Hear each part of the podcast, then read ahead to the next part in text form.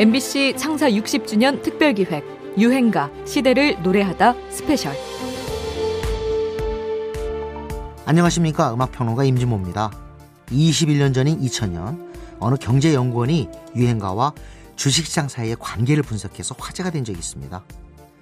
근데 심리적인 측면을 미리 알 수 있는 것은 어, 대중음악이 아닐까 그런 문제의식에서 제가 연구하게 됐습니다. 어, 데이콘 경우를 예를 들면요. 전지현 씨의 그 테크노 열풍이라든지 이정현 씨의 와라는 그 테크노 가요가 강세를 보였는 게 10월, 11월이었는데요.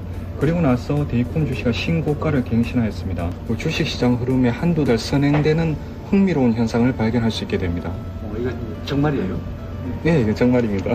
테크노 음악이 유행하고 한 달 뒤 정보통신 관련 주식이 올랐고 또 조성모의 가시나무 같이 리메이크된 발라드 음악이 유행하고 나서는 전통 산업주들이 올랐다는 주장이었는데요. 유행가를 잘 챙겨 듣는 것만으로도 주식 초보를 벗어날 수 있을까요? 뭐 과학적으로 잘 검증된 이론이라고 보긴 힘들지만 적어도 사회 분위기, 트렌드 정도는 미리 알 수 있다는 이야기겠지요. 유행가 시대를 노래하다 스페셜 잠시 뒤에 본격적으로 시작하겠습니다.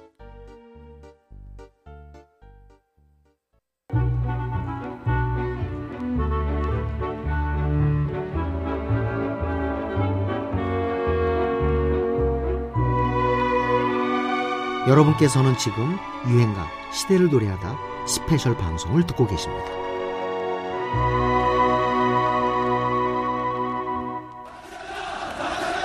부정선거 자행하는 자유당은 물러가라!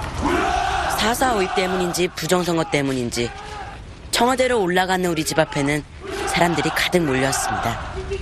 그날은 제가 태어난 날인데 아버지는 제 생일이 4.19라서 외우기 좋다고 사람들에게 자랑하셨습니다. 부정선거에 분노한 학생들과 시민들이 거리로 쏟아져 나왔습니다. 영화 효자동 이바사의 한 장면인데요. 우리 민주화의 역사에서 결코 잊을 수 없는 날이죠. 1960년 4월 19일의 풍경입니다.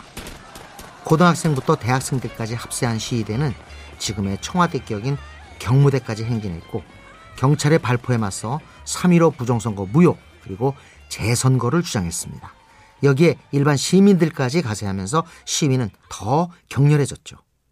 이때 전국 곳곳의 시위대에 의해 널리 불린 노래가 있습니다. 박정희의 노래 유정철이었는데요.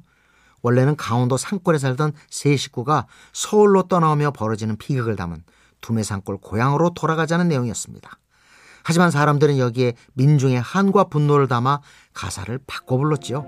여기서 해공 선생은 신익희, 그리고 조 박사는 조병옥을 가리키는데요. 모두 선거에서 이승만과 맞붙었다가 갑자기 사망한 야당의 대통령 후보들이었습니다. 이렇게 개사된 유정철리는 대구 지역 중고등 학생들 사이에서 처음으로 퍼져나갔고 이후 전국으로 번졌다고 하죠. 전에 소개해드린 바 있었던 비 내린 호남선이 신익기 추모곡으로 불리고 이 유정철리가 4.19 혁명가처럼 널리 불린 것은 누구도 예상하지 못했던 유행가의 운명이었습니다. 나중에 민주당이 이런 분위기에 편승해서 다시 한번 노골적인 개사를 시도했지만 이는 별 반응을 얻지 못하게 됩니다. 대중의 공감만이 유행가의 생명력을 불어넣는다는 걸 보여주지요. 그렇게 정치를 만나면서 불멸의 대중가요로 남게 된 오늘의 유행가입니다. 박재영, 유정철리. 어떤 대중가요 노랫말이 청소년에게 유해한지 아닌지 이를 두고 벌어지는 논란은 어제 오늘 얘기가 아닙니다. 하지만 이 문제가 가장 뜨겁게 사회적 이슈로까지 등장한 때는 2008년 동방신기의 곡 주문 미로틱 때일 겁니다. 이 노래는 청소년 보호위원회 심의 결과 비의 레이니즘과 함께 청소년 유해 매체물로 지정돼 19금, 즉 청소년은 들을 수 없게 됐는데요. 담당 공무원의 설명 들어보실까요? 전체적으로 뭐 예를 들어서 난 너를 원해 또 한 번의 키스 두 번의 키스 너를 가졌어 got you under my skin 이런 부분들이 전체적으로 이 선정적인 표현이 포함되어 있어 가지고 청소년들이 듣기에는 부적절하다 이런 결론을 내리신 겁니다. 당시 동방신기는 2004년 Hug로 데뷔한 뒤에 Rising Sun, O 정반합을 연속 히트시키며 정상의 인기를 구가하던 때였습니다. 청소년들의 우상이나 마찬가지였기 때문에 논란은 걷잡을 수 없이 번져나갔지요. 주문을 듣고 아 좀 야하다 이런 아니요. 오빠들 노래가 유해 매체면은 뽀뽀뽀도 유해 매체잖아요. 가사 해석을 두고도 여러 차례 설전이 이어졌지만 어쨌든 동방신기는 가사를 수정한 clean 버전을 내놓아야 했습니다. 논란이 된 under my skin이라는 가사는 under my sky로 바꿔 불렀죠. 하지만 소속사 SM은 이 문제를 끝까지 포기하지 않고 소송을 제기해서 2009년 승소하게 됩니다.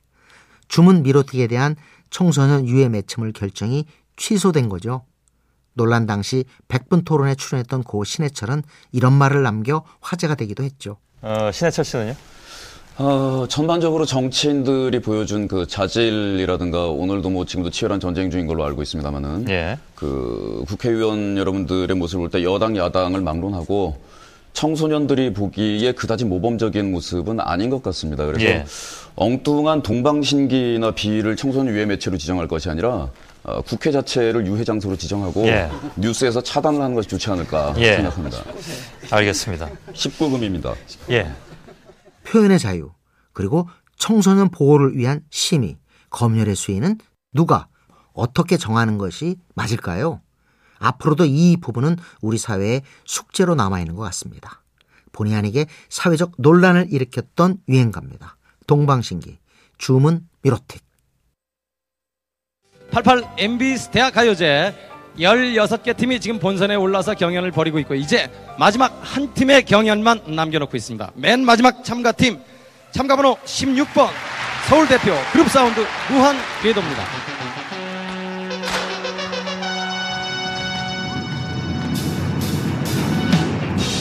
1988년 대학가요제 주인공은 단연 신해철의 무한궤도였습니다. 참가곡 그대에게로 대상을 수상한 뒤에 그는 본격적으로 솔로 활동에 나서는데요. 1집 슬픈 표정하지 말아요. 그리고 2집의 재즈 카페까지 연이어 대박을 치게 됩니다. 그때 신해철은 모두가 말리는 의외의 행보를 시작합니다. 밴드 넥스트를 조직해서 그룹 활동을 시작한 겁니다. 솔로로 가서 솔로로 끝나는 경우가 다죠. 보통은. 다시 그룹으로 돌아오는 경우는 드뭅니다. 세계적으로. 자기는 유명한데 이미. 그걸 나누겠다는 거 아닙니까? 그건 무지, 그건 아주 숭고한, 생- 숭고한 마음이죠. 부활 김태원의 목소리인데요. 사실 정말 쉽지 않은 선택이었을 겁니다. 하지만 모두의 우려를 깨고 92년 넥스트의 데뷔 앨범은 대성공을 거둡니다. 특히 오늘 소개해드릴 유행가 넥스트 1집 수록곡 도시인은 새롭고도 탁월한 감각의 리듬과 진행이 돋보인 곡이었습니다. 솔로와 밴드로 다 성공했던 독보적인 인물이 바로 신해철이었죠.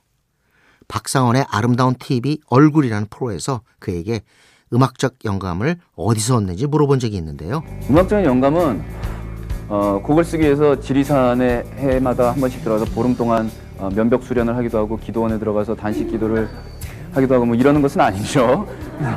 길 가다가 쥐가 죽어 있는 걸 봐도 음악적인 영감이 될 수 있는 거고 뭐 자기 애인 얼굴이 예뻐 보일 때 음악적인 영감이 떠오를 수도 있는 거고 괴로워서 음악이 떠오르기도 하고 기분이 좋아서 음악이 떠오르기도 하고 그건 제한은 없다고 봅니다. 어차피 음악이라는 게 모든 인생과 세계의 반영이니까요. 특유의 속사포 같은 말투로 답변을 쏟아내는군요.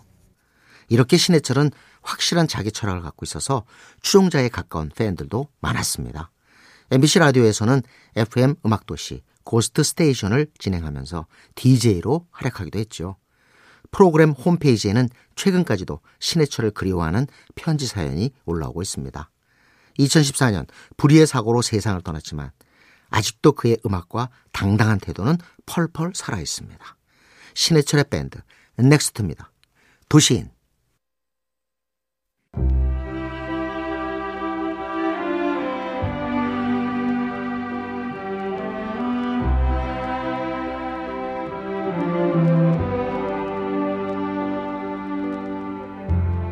여러분께서는 지금 유행가 시대를 노래하다 스페셜 방송을 듣고 계십니다.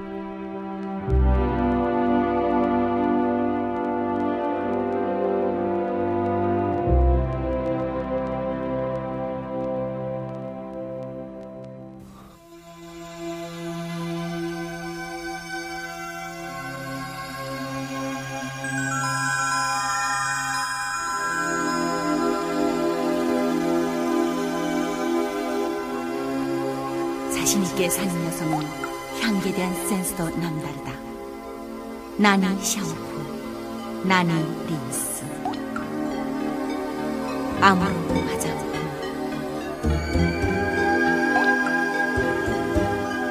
환영이 들끓는 밤 12시, 이윽고 샴푸 요종은 사라진다. 조금만 더 있어주세요.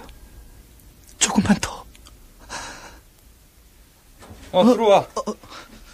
1989년 MBC 베스트셀러 극장을 통해 방송된 샴푸의 요정은 독특하게도 시를 원작으로 한 드라마입니다. 장정일의 시 샴푸의 요정은 도시의 소비 문화와 대중문화가 발달하면서 광고 이미지가 사람들의 욕망을 대신하고 또 실제를 대신해 결국엔 고독해질 수밖에 없는 현대인의 모습을 묘사하고 있는데요. 모델의 이미지에 집착하는 청년의 허망한 독백으로 이루어져 있죠. 이 조금은 섬뜩할 수도 있는 시의 내용을 살짝 바꿔서 홍학표, 최시라 주연의 로맨틱 코미디물로 만든 게 드라마 샴푸의 요정이었습니다. 이때 빛과 소금의 샴푸의 요정이 주제가로 쓰였지요. 도시적인 소재에 걸맞게 곡도 시대를 앞서갔습니다. 가요로선 드물게 퓨전 재즈 형식을 취하면서도 대중성까지 획득해 음악 팬들 사이에서 꾸준히 사랑받고 있죠. 최근 다시 주목받은 시티팝 장르의 대표곡이기도 합니다. 드라마 샴푸의 요정은 단막극임에도 큰 인기를 끌어 주제가도 함께 반응을 얻게 됐는데요. 도시의 고독과 외로움이라는 주제를 대중적으로 변주하고 퓨전 재즈라는 음악적 실험을 시도해 시대를 초월해 사랑받고 있는 지금도로도 세련된 오늘의 유행가입니다. 빛과 소금, 샴푸의 요정. 자, 계속해 이어지는 순서는 아마 우리나라에서 처음 시도해보는 그런 무대가 아닌가 생각이 됩니다. 판소리를 뮤지컬 형식으로 소개를 해드리는데 네. 토끼 세상에 나오다라는 대목을 제 MBC 오케스트라의 김정택 씨가 작곡을 해서 오늘은 구창모 씨가 소개를 해주시겠습니다. 네, 이색 코너입니다. 구창모 씨와 함께하는 락 판소리. 준비됐죠? 토끼 세상에 나오다입니다. 구창모 씨, 부도하게요.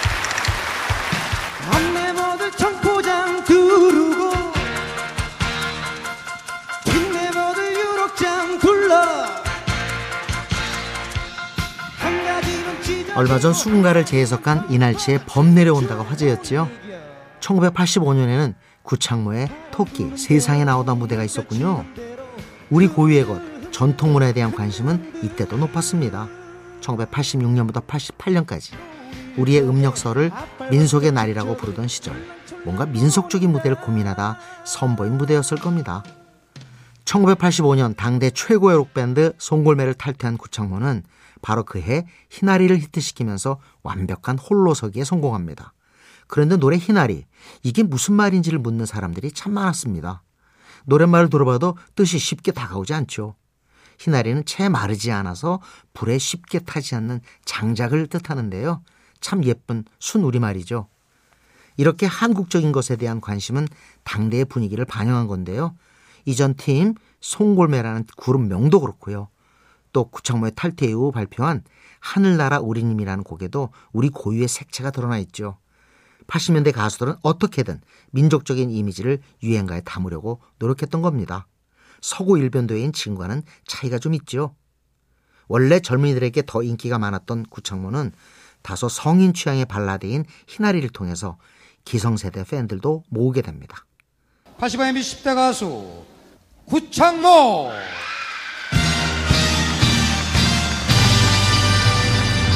구창모 씨 이번에 처음으로 10대 가수의 영광을 개인적으로는 처음으로 네. 차지했습니다. 특히 희나리는 홍콩 가수가 번안해 불러 조윤발, 장국영 주연의 영화 영웅 본색에 삽입돼서 우리 것의 국제성을 뽐내기도 한 유행가입니다. 구창모입니다. 희나리. 여러분, 우리나라엔 유별나게 결핵 환자가 많고 또 많이 희생되고 있어요. 이 예쁜 종이 눈에 익으시죠? 네, 크리스마스 일이에요.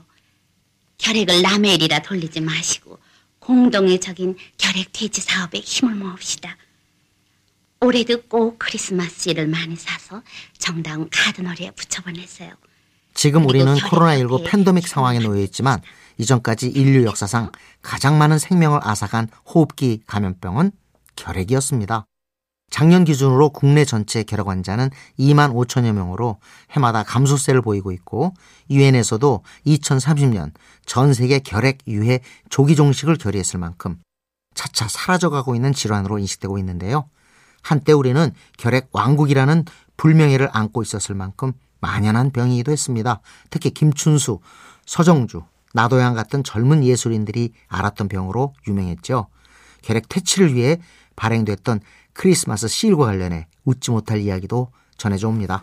저는 당신이 결핵으로 고통받고 있는 사람들을 돕는다는 광고를 보고 씨를 샀습니다. 매일 밤마다 저는 이 씨를 정성껏 가슴에 붙였습니다.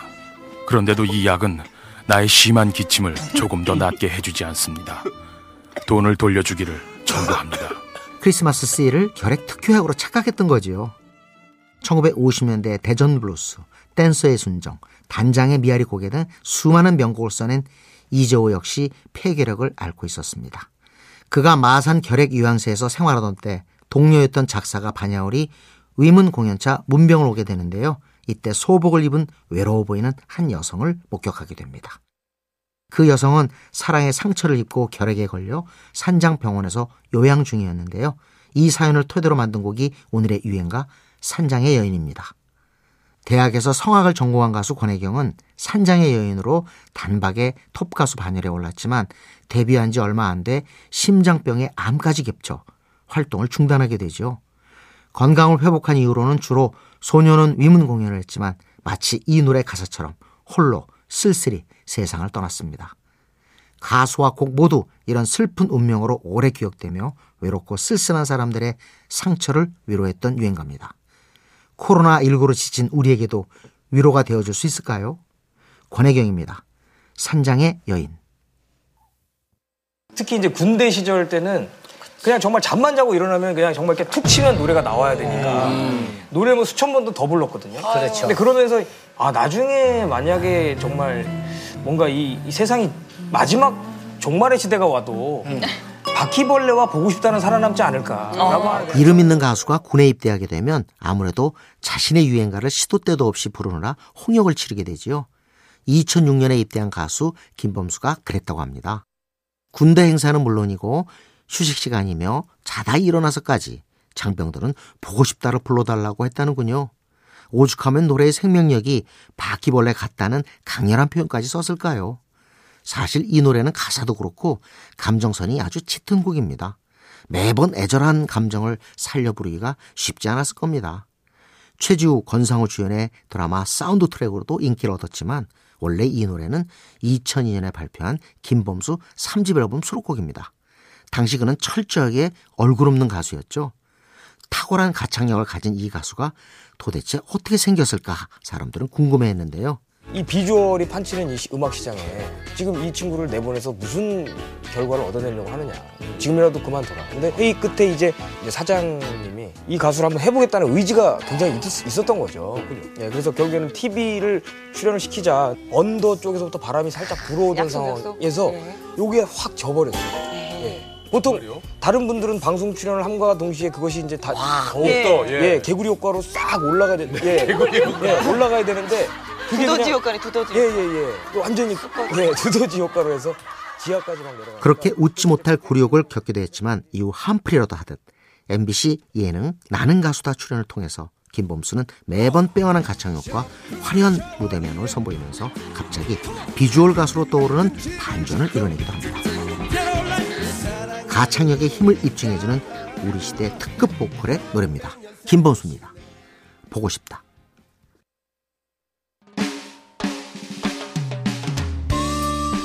유행가 시대를 노래하다 스페셜 오늘 여기까지입니다.